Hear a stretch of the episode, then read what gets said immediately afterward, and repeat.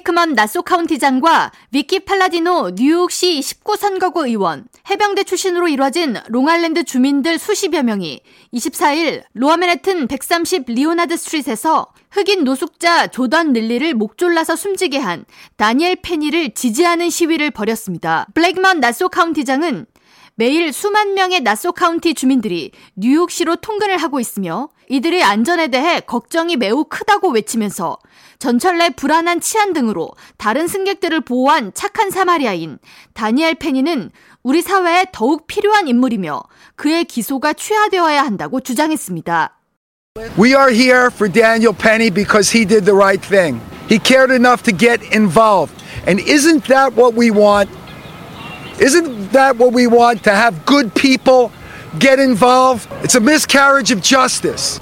다니엘 페니는 전철 내에서 큰 소리로 소란을 피우던 흑인 노숙자 조던 닐리를 사망케 한 혐의 등으로 2급 과실치사를 적용받아 기소됐으며 뉴욕뿐 아니라 전미 공화당 정치인들 그리고 지지자들을 중심으로 그의 기소가 부당하다는 여론이 일고 있습니다. 대선 출마를 선언한 론 디샌티스 플로리다 주지사 역시 자신의 트위터 계정을 통해 다니엘 페니를 위한 기부금 링크를 올리면서 다니엘 페니는 착한 사마리아인이며 우리는 좌파와 범죄의 친화적인 사회적 아젠다를 멈추고 법을 준수하는 시민들에게 안전한 거리를 돌려줘야 한다고 맞섰습니다.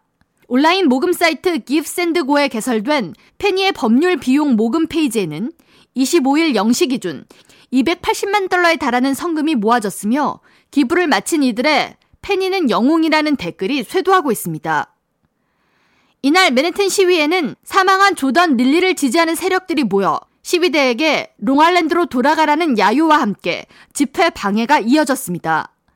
경찰들은 시위대 주변을 둘러싸고 집회를 막으려는 세력들과 이를 저지하는 경찰의 대치로 무력 충돌이 발생했고 다행히 큰 부상자는 발생하지 않았지만 반시위대 중 3명이 경찰 행정방해 혐의 등으로 체포됐습니다.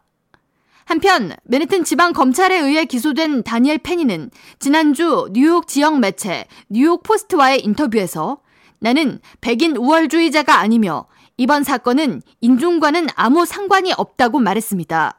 페니는 오는 7월 17일 재판을 위해 법정에 출두할 예정입니다.